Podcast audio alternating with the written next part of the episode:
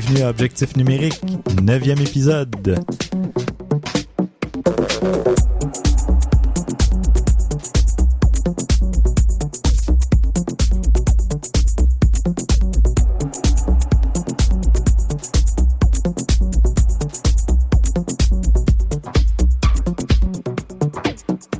Pour cet épisode, toute l'équipe est là.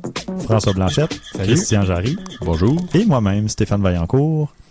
Au menu, on a euh, des questions et commentaires de nos auditeurs, quelques nouvelles. Ensuite, on va parler du service d'impression de livres Blurb. Et François, toi, de quoi tu vas nous parler? Euh, je vous parle de la photo de rue, ce qu'on peut faire, ce qu'on peut pas faire. En- en- on va surtout parler du côté légal et aussi des quelques trucs qu'on a nous-mêmes quand on fait de la photo de rue euh, pour euh, arriver à nos fins. Parfait. Et Christian? Ben, moi, je vais rajouter quelques affaires par rapport à ce que notre ami François dit, euh, quelques idées de qu'est-ce qu'on peut utiliser comme matériel, particulièrement du côté euh, objectif, etc. Excellent. Et on adopte un nouveau format avec euh, cet épisode-ci.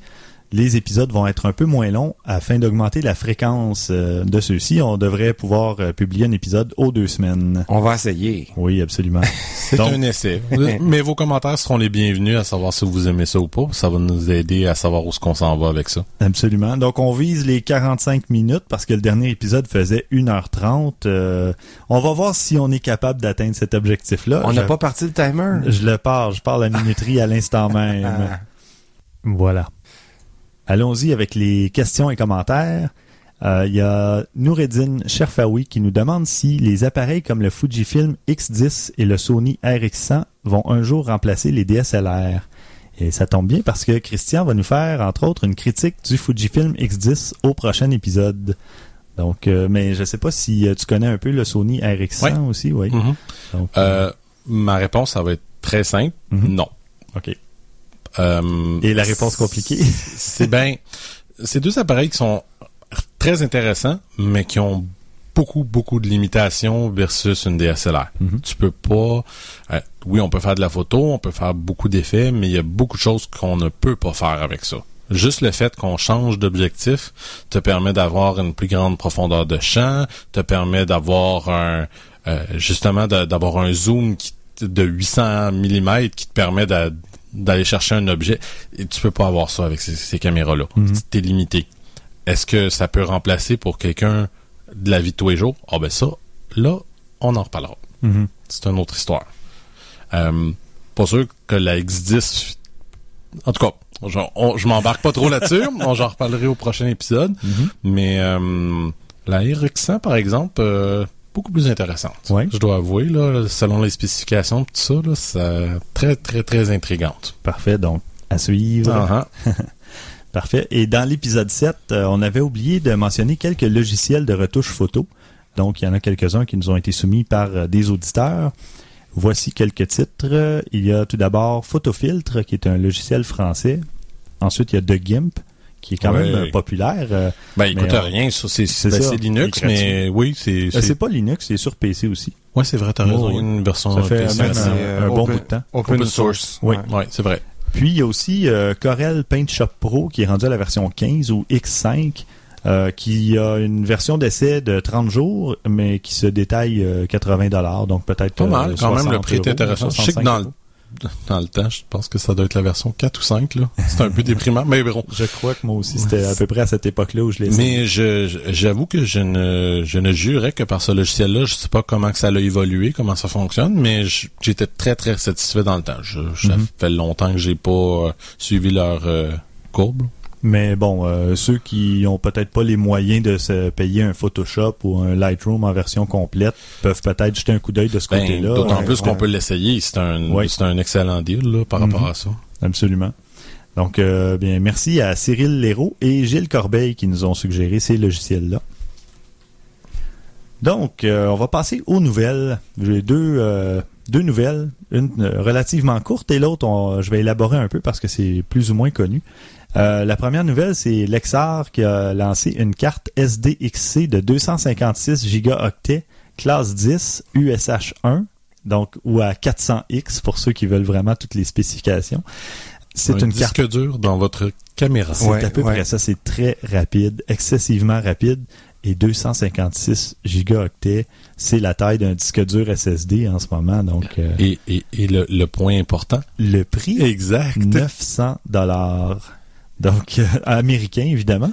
Donc, vous- la Il y a une belle expression euh, québécoise. Ils sont fous à attacher. 900 dollars pour ça, là, jamais Ben, de la vie. Il y a, je vois pas à quoi ça pourrait servir d'autre qu'à faire de la vidéo. Honnêtement, une carte de cette Ouais, grandeur-là. Moi non plus. Euh, Et de cette vitesse, de mais- cette performance. Oui, oui, mais que non seulement ça, mais c'est parce que l'autre problème que tu as, qui est pas remarque non, je dis ça, mais je veux dire, c'est parce que la grosse majeure partie des caméras DSLR utilisées, c'est plus compact flash en général.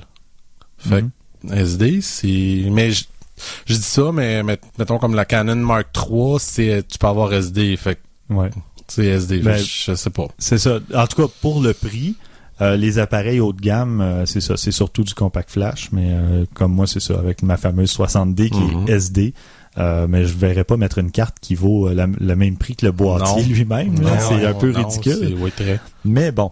Je Euh, pense qu'il y a des applications assez spécifiques là, ouais. à faire avec une carte comme ça. Mais bon, c'est énorme, puis on, on s'en cachera pas qu'il y a toujours le point de essayons de repousser la limite. Oui, aussi, absolument. Et c'est une bonne chose parce que ça fait baisser le prix de Oui. toutes les autres cartes. C'est après. vrai. Donc, euh, les autres cartes, les 16 et 32 gigaoctets deviennent plus accessibles, même les 64. Donc, euh, c'est une bonne chose qui, qui va euh, repousser les limites.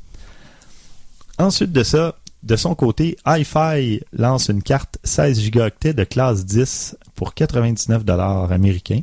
Canadien, ça doit être à peu près le même prix. là. Le, le taux de change est Au pire, pratiquement au 20 pair. dollars. 20 dollars de plus, à peu près. Oh, c'est- 5 ou 10, je dirais pas plus que ça, là, à 100 je dis au ouais. pire, au pire des cas, là, c'est à peu près 20 dollars de plus. Mais qu'est-ce que le hi-fi? Alors voilà, le, le hi-fi qui s'écrit comme un, un œil en anglais, E-Y-E, euh, F-I, euh, c'est une carte Wi-Fi. Donc, une carte SD de même dimension, de même capacité, les mêmes choses, sauf qu'il y a un petit émetteur Wi-Fi à l'intérieur qui permet de transférer vos photos de votre boîtier vers un téléphone, une tablette ou votre ordinateur directement. Et c'est possible aussi de, de programmer la carte, si on veut, pour téléverser les photos vers Flickr ou un autre site de, photos. C'est vraiment... Ben moi, j'en ai une carte hi-fi, Mhm. mais elle est seulement de 8 gigaoctets et c'est une classe 6. Donc, je l'utilise quand je prévois avoir besoin de mes photos rapidement. J'ai pas un PC à la portée de la main. Mhm. Mes photos s'en vont dans mon iPhone. Elles deviennent en format JPEG quand c'est euh, téléversé dans, dans un appareil mobile.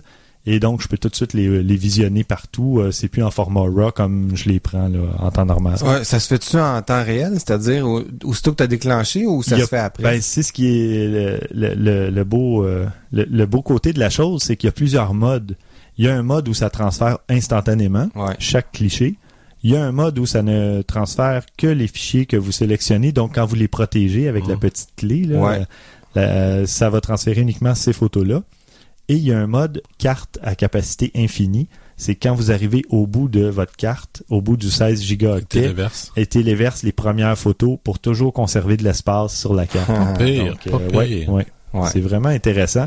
Et pour 100 dollars, puis là surtout maintenant, là, 16 gigaoctets classe 10, euh, là, je- C'est pas mal Ça proche vaut de vraiment ça. la peine, là. ouais, c'est pas mal Ça proche de fait, ça. est-ce que ça se fait en compact flash? Non. c'est seulement du Je SD. sais, je sais. Ah. Mais tu sais qu'il y a des adapteurs, hein. Ouais. Non, Euh, je savais pas. Ah, Il y a un ok. adapteur que tu peux acheter qui est un, une- un peu comme les anciennes affaires. C'est une compact flash dans le fond. C'est juste un boîtier. Puis tu Mhm. mets ta, T'as SD dedans, mais ça va être compatible? Aucune idée. C'est Ouais, ça qui est le c'est détail. ça. Je sais pas si je faudrait l'essayerais. l'essayer. Ouais. Je sais pas. Mais bon, de ce côté-là, euh, moi en tout cas, je, je trouve que c'est vraiment un truc utile. Par contre, il y a certains boîtiers peut-être plus plus vieux, plus anciens, qui seront pas compatibles avec Hmm. une carte Hi-Fi. Et euh, il y a peut-être certains nouveaux boîtiers qui ont déjà le Wi-Fi intégré, comme la Canon 6D. Ouais, ça, Ouais. ça Euh, commence à sortir de plus en c'est plus. ça. hein, Ouais. Donc, ça peut être vraiment très utile pour quelqu'un. Je prends encore ma 60D comme exemple, Canon 60D, qui est en SD, qui n'a pas de Wi-Fi intégré. C'est une carte parfaite pour cet appareil-là parce que ça, surtout maintenant, là, euh, je vois pas de raison de pas acheter une carte Hi-Fi. euh, Non. c'est pour quelqu'un qui a un téléphone ou une tablette ou qui C'est va... juste, i- c'est juste iOS ou c'est iOS Android? Non, c'est Android aussi. Ah, ça, c'est intéressant. Donc, euh, oui, oui. PC, euh, ma- Mac, j'ai pas vérifié euh, malheureusement, mais bon, Mais ça- normalement, euh, maintenant, ils sont pas mal. euh, c'est les logiciels sont compatibles pour les deux maintenant, de plus en plus. ouais. Donc, euh, la carte Hi-Fi euh, fortement recommandée pour euh, à peu près tous les appareils, mais évidemment, il faut vérifier sur le site hifi.com et on va mettre le lien dans les notes comme d'habitude. On va maintenant parler du service d'impression euh, de livres Blurb. J'ai eu l'occasion d'essayer euh, ce service-là. Je me suis fait imprimer deux livres euh, différents parce que ce qui est intéressant avec ça, c'est qu'on peut choisir le type de couverture pour des livres photos, évidemment. On peut avoir une couverture souple, rigide, avec une jaquette. On peut choisir son type de papier, mat, glacé, puis il y a évidemment différents types de papier. Et évidemment, plus on, met de pages de photos et plus on prend des trucs de luxe, euh, le livre peut évidemment coûter un peu plus cher, mais c'est vraiment une bonne impression, euh, une impression de qualité. Puis euh, j'ai été très très satisfait. J'ai fait imprimer deux livres identiques, une vingtaine de pages avec des photos que j'avais prises. Puis j'ai choisi justement deux types de papiers différents, les deux types de couverture pour voir la différence. Et puis les deux ont- sont très bien sortis. Il y avait une légère différence entre les types de papier, je crois, mais c'est vraiment euh, faut les avoir un à côté de l'autre pour voir la, constater la différence. C'est pas quelque chose qui va dire oh la photo c'est mal imprimé. Hmm. C'est vraiment en comparant les deux types de papier côte à côte, euh, c'est logique. euh, Le papier va pas imbiber le- l'encre de la même façon, va pas euh, réagir à l'impression de la même façon. Donc euh, c'est mais le résultat final, moi j'ai été très agréablement surpris. Ben, j'ai eu l'occasion de jouer un petit peu avec le logiciel. Il faut dire qu'on était invité à un événement euh, qui parlait justement de Blurb. Mhm. Euh, Blurb, c'est quand même... euh, ça existe depuis 2004. Mhm. Euh, ça, ça m'a surpris. Je savais pas ça. Euh, ça, ça avait l'air carrément d'un nouveau service euh, qui venait attaquer euh, le... le, le- je sais pas c'est quoi le service de, de, de Apple qui fait aussi des iPhoto. iPhoto. iPhoto euh, avec un, un paquet de, de, de- de trucs qui se fait pas avec euh, iPhoto. Je Donc. Blurb, la réponse de Blurb. La façon que ça fonctionne, euh, on télécharge un logiciel euh, pour faire son euh, des gabarits qui vont nous permettre de construire le livre finalement Mm. avec Blurb. Ça se fait ça se fait localement tout ça. Euh, une fois qu'on a monté notre notre album dans le logiciel avec un paquet de fonctions, on peut vraiment mettre les photos comme on veut Oui, on peut modifier les gabarits, on peut vraiment, on peut mettre du texte où on veut. Oui, c'est ça. On peut mettre vraiment- une photo pleine page. Euh, Puis ça comprend aussi la couverture de l'album. mhm. Euh, ce qu'on appelle le hardcover ou euh, je sais pas comment dire couverture rigide. Ouais, c'est ça, comme tu disais. Euh, donc c'est c'est super euh, euh, transformable comme concept. Mm. Euh, c'est c'est un plus par rapport à d'autres euh, services d'impression photo comme ça qui font des albums. Euh, c'est très très bien.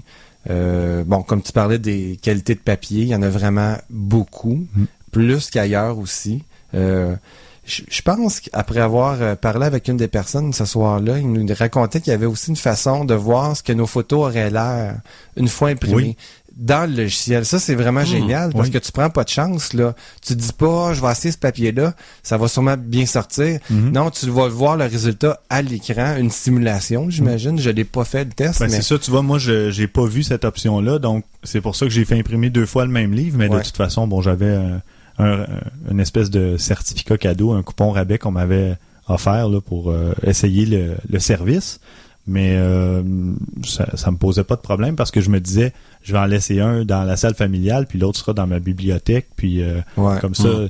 c'est c'est deux Ben, livres différents. C'est, c'est quand même une option super intéressante, je trouve. Moi, ça m'a appelé. Quand j'ai entendu ça, j'ai fait comme, oh wow, ça Mm. c'est vendeur. Ça, Ouais, j'aime beaucoup ça. Absolument. On peut, évidemment, si on a déjà quelques photos de sur un site qu'on a rangé en quelque part, par exemple sur Picasa, Flickr, Photobucket, SmugMug, euh, ePhoto, euh, bon, c'est tout téléversable sur le site directement euh, de Blurb. Donc ça, c'est génial aussi. T'es pas obligé de, de prendre de ton ordinateur. Si t'as déjà fait une, une série d'albums prête Mhm. à imprimer, ça, c'est c'est génial aussi. Oui. Euh, Il y a vraiment une coupe de, de trucs aussi qui démarquent Blurb des autres, encore plus. Euh, pour ceux qui ont vraiment l'envie de d'être prolifique, on peut aller jusqu'à 440 pages. Ah oui, Euh, créer un- une espèce de brique carrément. On peut faire Ouais. un, un livre de cuisine très complet avec ça, ou Ouais. une encyclopédie presque. Ouais, ouais, ouais. Il y a vraiment euh, une- un, un tas de variétés de formats d'albums aussi. Oui. On parle de petits livres.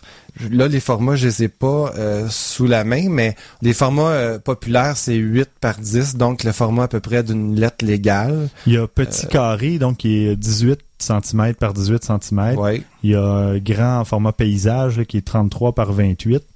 En pouces, bon, c'est 7 par 7 pour le petit carré et 13 par 11 pouces pour euh, le format euh, paysage. Euh, bon, il y en a beaucoup d'autres, ouais, c'est ça. Vous irez voir sur le site, il y a vraiment beaucoup, beaucoup de choix. Puis ce qui est bien aussi, c'est qu'on peut décider si on veut ça en portrait ou en, en format Paysage. paysage, c'est ça, je cherchais le mot. Euh, ça aussi, c'est bien parce que t'es pas bloqué dans un format seulement. Ça, tu peux choisir le, le 20 par 30 cm en paysage ou, ou en portrait, c'est bien que ça. Mhm. Euh, le prix pour ces albums-là, euh, c'est basé sur le nombre de pages qu'on choisit, mais par groupe de pages. Donc, Mhm. si on décide d'avoir un album de 40 pages, ça va nous coûter un montant X, mais c'est un c'est dans, c'est dans le groupe de 20 à 40 pages. Mhm. Donc, si je choisis un album de 23 pages, ça va me coûter le même prix que 40 pages. Donc, aussi bien y aller avec 40 pages, c'est le maximum. Oui. Si, évidemment, on a assez de photos qui nous plaisent. Ouais, S'ils ne nous plaisent pas, il faut pas remplir les 40 pages parce qu'on paye pour 40 pages. C'est ça. Tu vois, moi, j'ai fait un livre au total, incluant les couvertures, qui avait 20 pages. Donc, mon livre avait 18 pages, plus les deux couvertures. Mm. Euh, puis, je me suis limité à ça. Ouais. Parce que si j'en mettais une de plus, là, euh, il fallait que... Ouais, changer de braquette, Ouais, il dit, de, de, C'est de tranche catégorie. de, de prix. Ouais. Ouais, c'est ça. Bon, puis ça va, euh, bon, 20 à 40, 41 à 80, ça va être le même prix. 401 pages à 440 pages, ça va être le même prix. Euh, c'est, il y a vraiment une échelle de prix euh, avec ces groupes euh, de pages-là. Il y a aussi, ils ont décidé de lancer dernièrement euh, le e-book. Donc, l'album qu'on vient de créer pour impression, ben, on peut aussi le, le rendre en e-book qui va être téléchargeable sur euh, iPad, sur n'importe quelle tablette aussi, qui va être Mhm. disponible en ligne. Oui. Euh, c'est bien ça aussi. Aussi, euh, ils ont décidé de- d'embriquer des vidéos aussi dans les albums. Oui. On peut décider de, de mettre une vidéo pour que ça devienne un, pas interactif, mais euh, disons un peu plus euh, vivant, Mhm. si on peut dire une photo, un petit vidéo qui viendrait complémenter la photo. Euh, bon. Je pense à un livre, euh, mettons, de photos d'enfants ou des trucs comme ça. On peut mettre un vidéo souvenir Mhm. avec ça pour... euh, Ouais. euh, bon, évidemment, c'est pour la version e-book, là, on s'entend. Oui, oui, absolument. Ouais.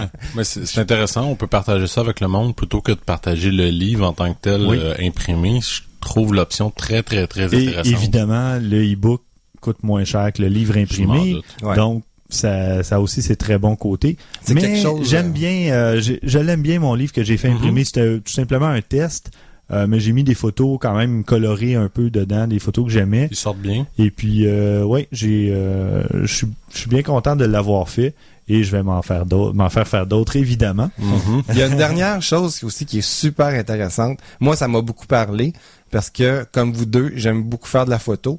Et euh, je me suis toujours dit à un moment donné, euh, j'aimerais ça exposer ce que je fais dans la vie. tu sais. Mhm. Je me vois faire un vernissage là, dans mes rêves les plus fous. Oh, oui, Oh. ben, t'as des très belles photos aussi. euh, Mais- Oui, mais merci, mais vu. c'est, c'est, tu sais, bon, on rêve à ça, puis sur le site, il y a possibilité de vendre son album qu'on a créé. Mm. Donc, je me monte un album de 40 pages, 50 pages, je décide de mettre ça à vendre sur le site, ils vont euh, t'aider à le faire, ils vont mettre ton album en ligne prêt à vendre, mhm. tu fixes ton prix.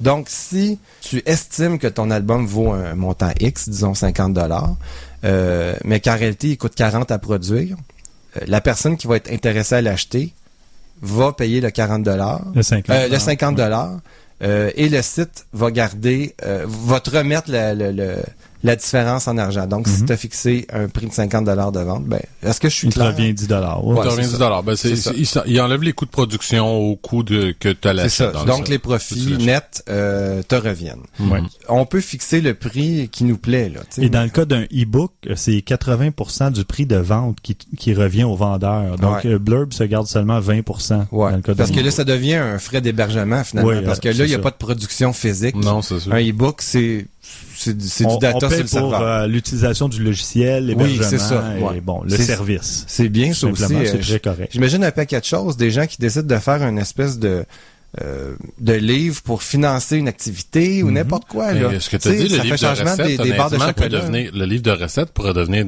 tout à fait une option. Si tu peux faire, tu peux mettre du texte, tu peux mettre des photos. euh, définitivement que ça Ah, peut devenir C'est une sûr que option. si dans ta famille, tu es populaire pour ta lasagne, euh, entre autres, ben tu fais un livre sur la lasagne, puis tu vas en vendre dans ta famille ta recette, tu sais. Ouais. C'est c'est pas obligé d'être un livre de 400 pages. Ça peut être un livre de Non. 15 ou 20 pages ou fait. 30 pages. Ouais. Euh, Lasagne, on peut commencer petit. Pour Lasagne pas- en 400 variations. Oui, c'est ça. non, mais je, je suggère aux gens peut-être de commencer avec un petit livre pour pas se décourager et de faire un bon tri de photos. Ah, ça, y oui. aller seulement avec des photos qu'on aime, qu'on trouve belles et qu'on a envie de montrer aux gens. Puis euh, après, ben c'est plus rapide aussi parce qu'à un moment donné, si on se dit ah j'ai besoin de 60, 70 photos, là ça va, on va, on va remettre ça parce que c'est trop long à mettre en place. Et Ouais. allez-y avec un petit livre pour commencer. Vous allez tester le, le service, le produit. Et puis vous allez voir si ça vaut la peine, mais euh, moi je vous le dis, euh, ça vaut la peine. Une parenthèse comme ça. Dans un épisode précédent, quand je parlais que je mettais des notes à mes, mes photos, Ouais. c'est là que ça peut devenir Et super voilà. intéressant parce que tu fais juste dire, sors-moi toutes celles que j'ai mis 5. Mhm. Ah, Et ouais, voilà. ouais, ouais. Le tri est beaucoup moins long. Le faire. tri est pas long. Ouais, ouais. Et euh, on a tellement aimé le service Voilà, on, chez Blurb. on vous a négocié, chers auditeurs, euh, un rabais spécial juste pour vous. Euh, il suffit, si vous décidez d'essayer le, le service de Blurb, vous allez euh, créer votre livre et tout ça, et au moment de passer à la caisse, vous tapez le code de promotion au numérique, sans accent sur le E par contre, donc au numérique, et vous obtenez 20% de rabais. Voilà, magie. Oui, Grâce à Ça nous fait plaisir. numérique. Ça nous fait plaisir. Donc, euh, voyez, les gens de Blurb... euh, vous pouvez nous envoyer le 20% si vous voulez. Il n'y a pas de problème. Oui, puis si vous avez des euh, belles créations, envoyez-nous le lien qu'on puisse voir Oui. ça aussi. Ça nous intéresse Oui, de partagez voir euh, vos créations. partager les e-books euh, puis ça nous fera plaisir même à la limite on va peut-être créer une galerie de e-books sur notre euh, blog Ouais. pourquoi pas? On pourra faire un article avec ça. ça Oui, c'est intéressant Étonnez-nous. le défi est lancé mais non c'est pas un défi mais c'est tout simplement une invitation euh, à partager votre contenu avec nous. On mettra évidemment le lien vers le site de Blurb dans les notes d'épisode. On va maintenant passer à la photo de rue. François je te cède la parole. Il y a, plusieurs personnes qui se demandent, et c'est aussi notre cas des fois, j'ai fait une recherche, parce qu'il y a plusieurs personnes qui se demandent qu'est-ce que j'ai le droit de prendre en photo dans la rue? Euh, Il y, a des- il y a des choses qu'on peut, puis des choses qu'on on ne peut pas prendre à cause de la légalité de la chose. Mhm. Bien entendu, on parle au Québec. là, par contre, là, pour nos auditeurs Oui. français. Moi, ma recherche est faite pour le Québec, là, Ouais. je dois dire. Euh, pour l'Europe ou la France en particulier, euh, j'imagine que c'est semblable, mais euh, pour Ils sont moins restrictifs à ma connaissance, mais je peux me tromper là-dessus. moi, je dirais, le mot d'ordre, c'est de se renseigner. Si on n'est pas certain, on s'informe, on pose des questions. et. On fait une petite fouille euh, sur Google, Ouais. une petite recherche. un, portrait de la chose euh, pour ce qui est du Québec. Euh, ben, je vais faire un peu l'historique. Pourquoi qu'on parle de ça? Parce qu'il y a un moment donné, il y a quelqu'un qui s'est dit ça va faire. Euh, on peut pas euh, prendre une photo de n'importe qui, n'importe où. Euh, on remonte en 98. euh, c'est un photographe qui s'appelle Gilbert Duclos Mhm. euh, qui fait de la photo comme ça dans la rue, puis qui voit une belle jeune fille de 17 ans qui est assise sur le parvis d'une église, je me rappelle bien, euh, puis qui prend une photo comme ça. On n'en parle pas plus. Quelques semaines plus tard, c'est pas quelques mois plus tard, euh, la photo se retrouve dans un petit magazine, un magazine à petit tirage, 7 ou 800 exemplaires. Mhm. Je pense que c'est le type de magazine qui se donne dans le métro, quelque chose comme ça. Il a même cédé les droits, là. Il a même pas vendu la photo de monsieur en, en- En dont, question. dont on parle en question, c'est ça. Mais la personne qui a été photographiée se voit dans ce magazine-là et se dit attendez un instant, là, moi j'ai pas autorisé à être en première page, tu sais, d'un petit. Même si c'est un Mhm. petit magazine comme ça, euh, c'est un magazine qui rapporte quand même de l'argent, donc c'est commercial. Mais pire que ça, ben je pense qu'on l'avait déjà, on a déjà parlé un peu de cette histoire-là, si ma mémoire est bonne, dans un un précédent podcast, mais je peux me tromper. Mais en tout cas, euh, ce qui est la cerise sur le Sunday que tu savais peut-être pas, c'est que le magazine était un magazine sur la dépression. Ah oui, mais on n'en avait pas parlé, je crois. non, ça se euh, peut, mais en tout cas, parce que je peux me tromper avec quelque chose, Ben, mais c'est ça. correct. Ouais, c'est, c'est, c'est un magazine sur la dépression, ce qui a fait que la dame était encore plus fâchée parce que elle a l'air introspective, elle a l'air, je l'ai vu la photo en question. Et Puis- là, on pourrait l'associer à quelqu'un qui est en dépression. Exactement. Et, Ah ouais, bon. ce à- c'est ça, ben, elle a s'est tannée parce que sa, sa famille, ses amis, ah, je savais pas que t'étais en dépression Ah parce oui, que ça s'est su. Puis c'est ça qui a fait qu'elle a commencé à se fâcher à propos de cette situation-là, plus que par rapport aux droits légaux, tu sais, le monétaire, etc. En fait, c'est ce qui a déclenché. le- Exact. Bon, s'est- évidemment, elle a poursuivi le monsieur parce que bon, à cause- Ouais, elle était pas dépressive finalement.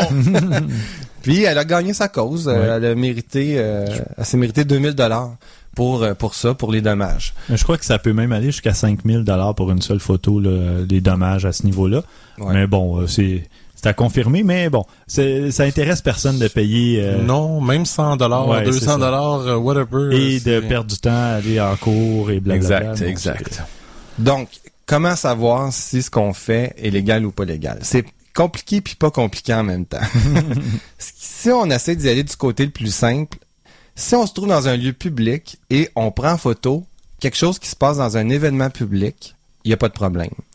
Un spectacle, un, un amuseur de euh, pas un amuseur de rue, euh, Oui, ça, Ouais. ça être un amuseur de rue. Euh, lui, parce qu'il est là dans un contexte public. S'il est là en tant que personne, tout simplement, puis c'est lui qu'on prend comme sujet principal, ah, attention, là, lui, on n'a pas demandé sa permission. C'est lui le sujet ça. principal. On doit lui faire signer une décharge, Ouais. absolument, qui va l'exonérer, qui va, en fait, qui va nous permettre d'utiliser sa, sa photo parce que lui, il a décidé de dire oui, il n'y a pas de problème. Ouais. Et Euh, encore, euh, cette fameuse euh, décharge, ou qu'on appelle en anglais le model release, peut contenir non seulement la date, le nom de la personne, euh, etc., mais elle peut aussi contenir une condition dans laquelle la photo peut ou ne peut Ah oui, pas être fait. utilisée. Là, ça peut là, on peut juste sur dans- Internet c'est ou ça. pas, ou euh, C'est ouais. ça. Ou à Bon, des on- fins personnelles, ou peu importe, là, ça pourrait être mentionné. Du ça. moment qu'on tombe dans le commercial, Mm. tu sais, si, si la photo risque, de- on s'entend là, si on prend une photo pour nous, pour notre propre plaisir, il n'y a pas de problème. Si la photo se retrouve euh, dans n'importe quelle publication électronique, écrite, on parle de, de commercial évidemment. Mhm. Euh, un blog, sur le web, les réseaux sociaux, dans un magazine, dans le journal, tout ça doit être accepté par la personne dont on prend la photo.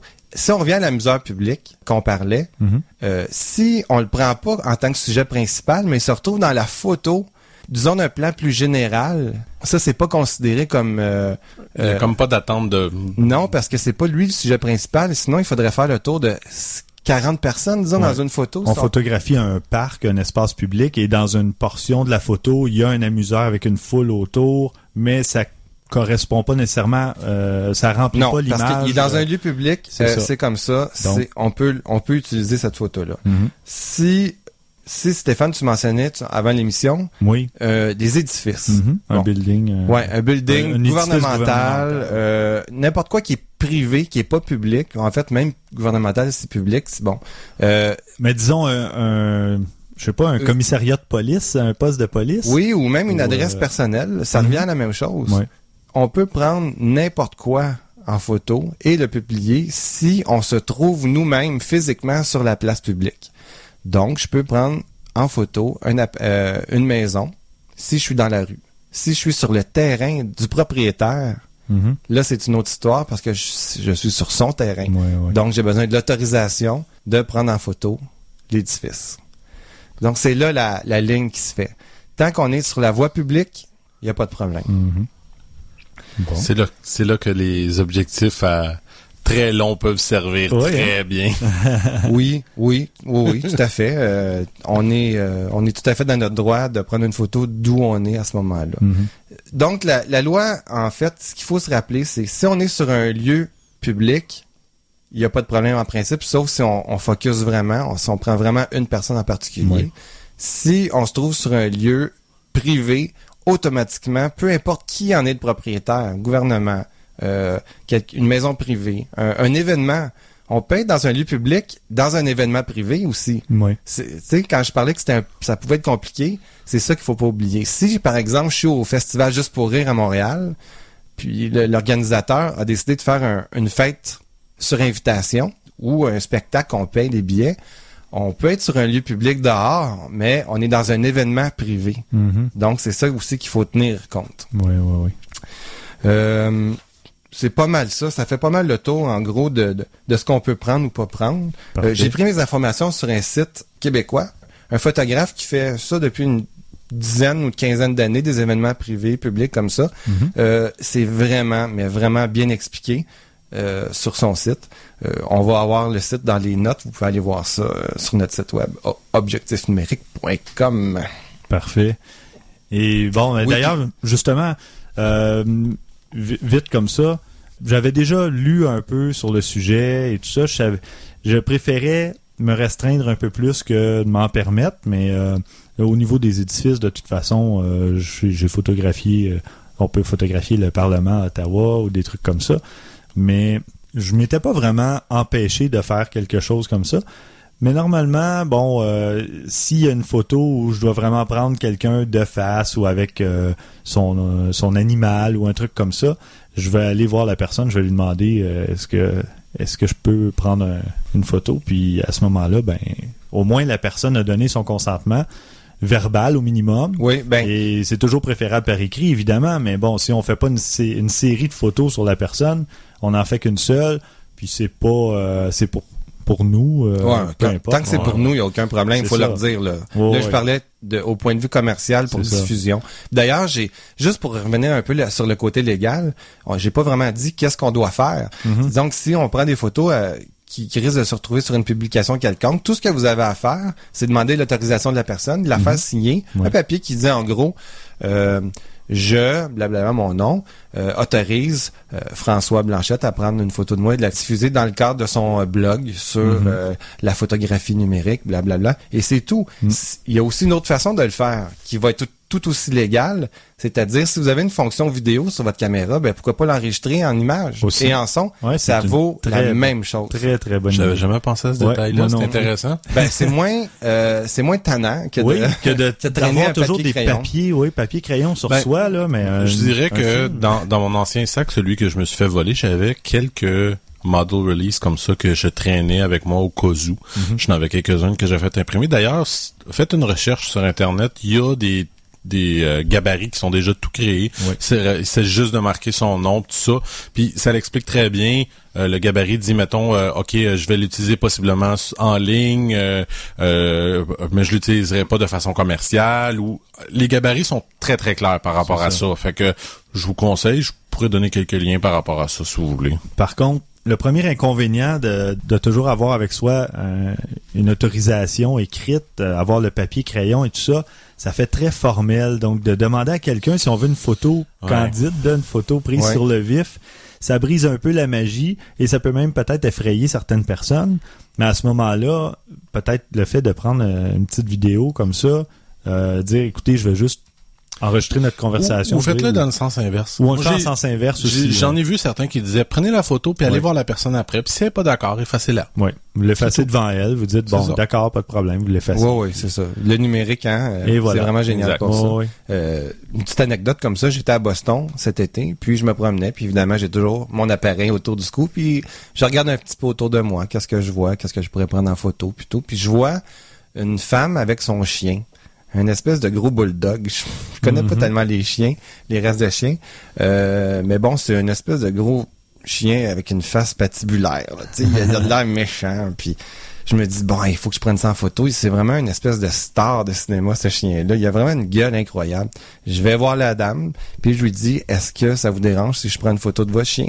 Je commence en, en allant la voir comme ça. Là, je, je mentionne même pas si c'est pour être diffusé en quelque part. Moi, je sais que c'est pour moi. Ouais. La femme, elle me dit pas de problème, tu peux prendre une photo de mon chien. Tout le monde veut prendre une photo de mon chien. fait que j'ai pris une photo du chien, un beau petit portrait, puis euh, tiens, je vais la mettre sur le, le site Ah, pour que vous puissiez la voir parce que Oui, vraiment. franchement, je la trouve bonne. Il y a toute une gueule.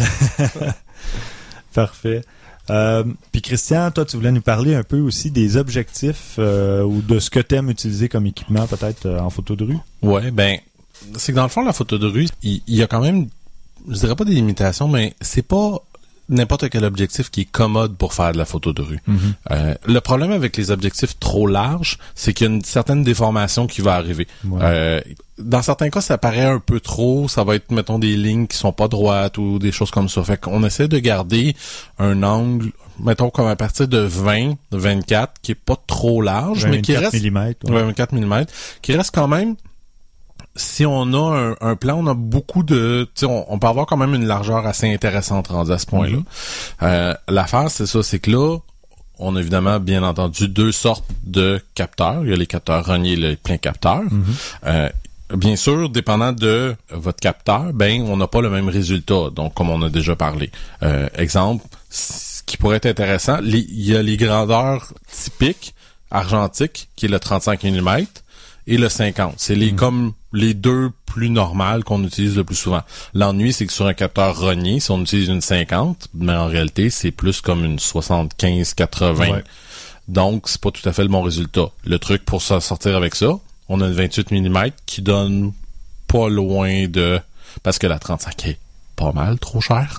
La 35 mm, euh, c'est 14 1500 dollars, fait que c'est pas mal d'argent. Tandis que la 28, est, euh, laissez-moi vérifier, 450-600. OK.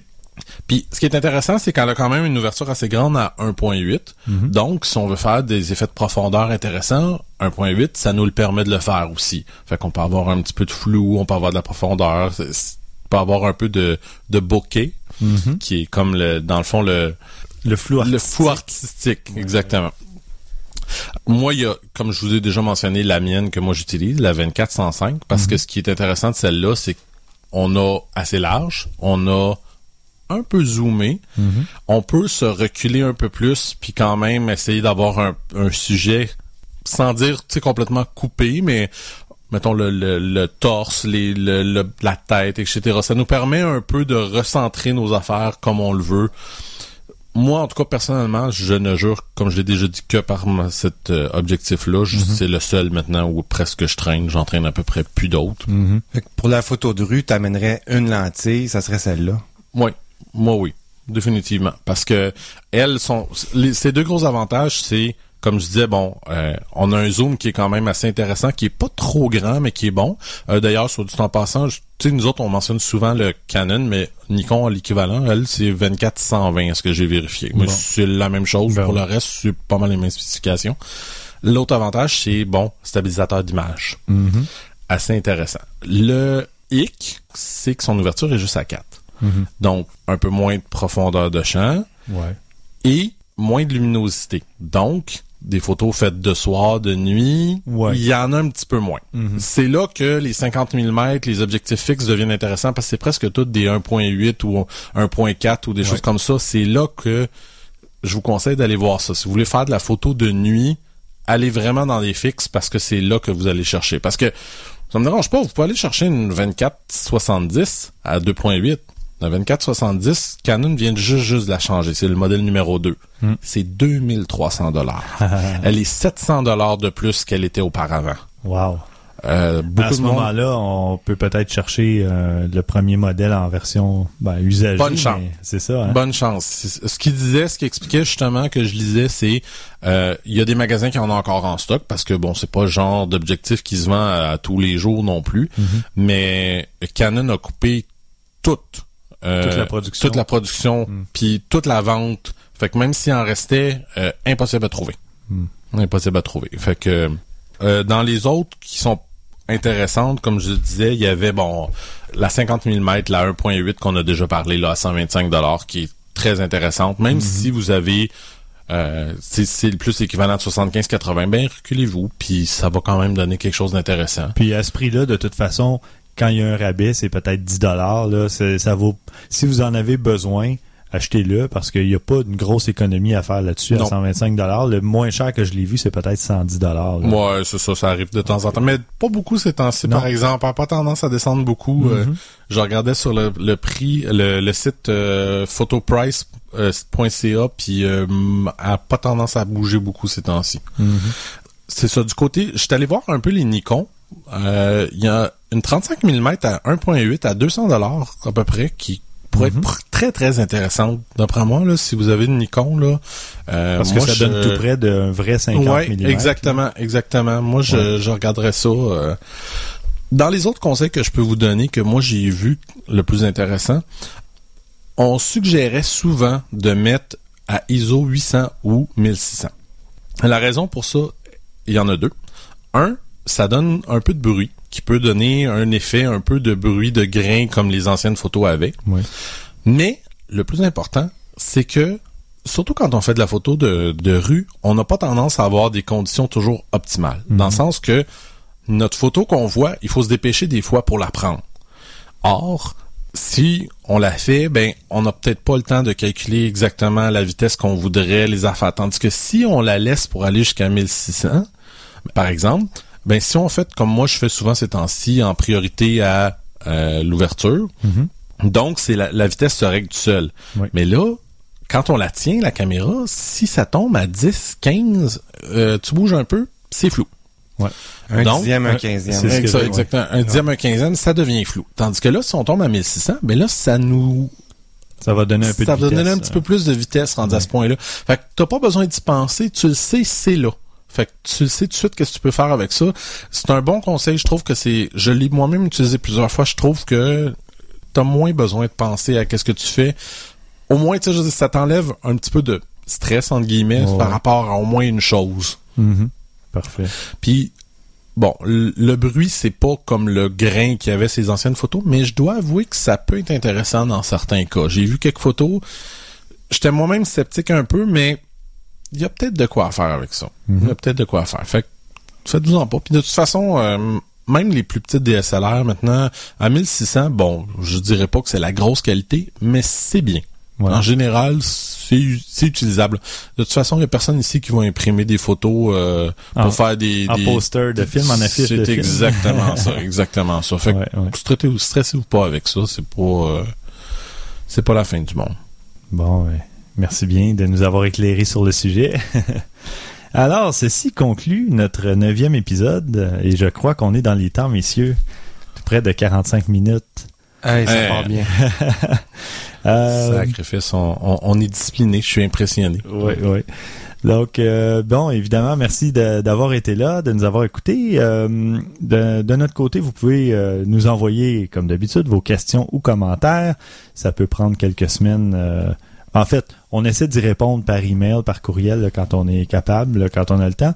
Par contre, pour y répondre à l'émission, ça peut prendre quelques semaines euh, le temps de, de les diffuser. Et évidemment, on ne peut pas se permettre de répondre à 12 questions dans un même épisode. On a une vie Non, en mais en, dehors fait, d'objectifs numériques. mais en fait, on veut donner de la matière aussi, parler de, de sujets plus en profondeur, mais certaines questions ou certains commentaires amènent des idées de sujets aussi, donc c'est Mhm. très Tout intéressant. à fait. Tout à fait. Vous êtes une partie de l'équation. Absolument. Donc, euh, envoyez-nous ça, commentaires, euh, questions à podcast à objectifnumérique.com ou encore, ben, vous pouvez nous écrire sur euh, no- notre page Facebook ou notre page Google+. Vous cherchez Objectif numérique et sur Twitter, c'est O numérique. Merci beaucoup François. Merci beaucoup, Stéphane. Merci Christian. Merci Stéphane. À la prochaine.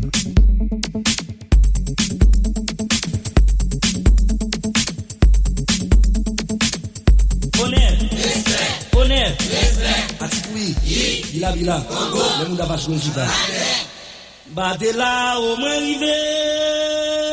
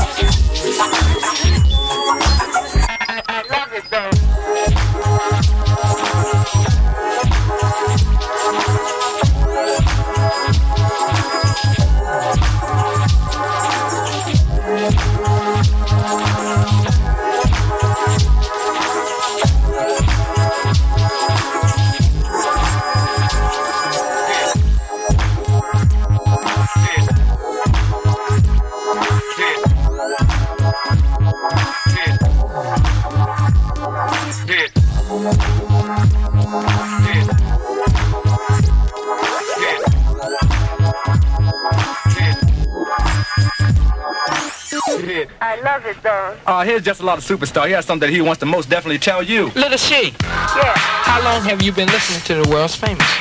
about six weeks. six weeks. Six weeks. Six weeks. Six weeks. Six weeks. Six weeks.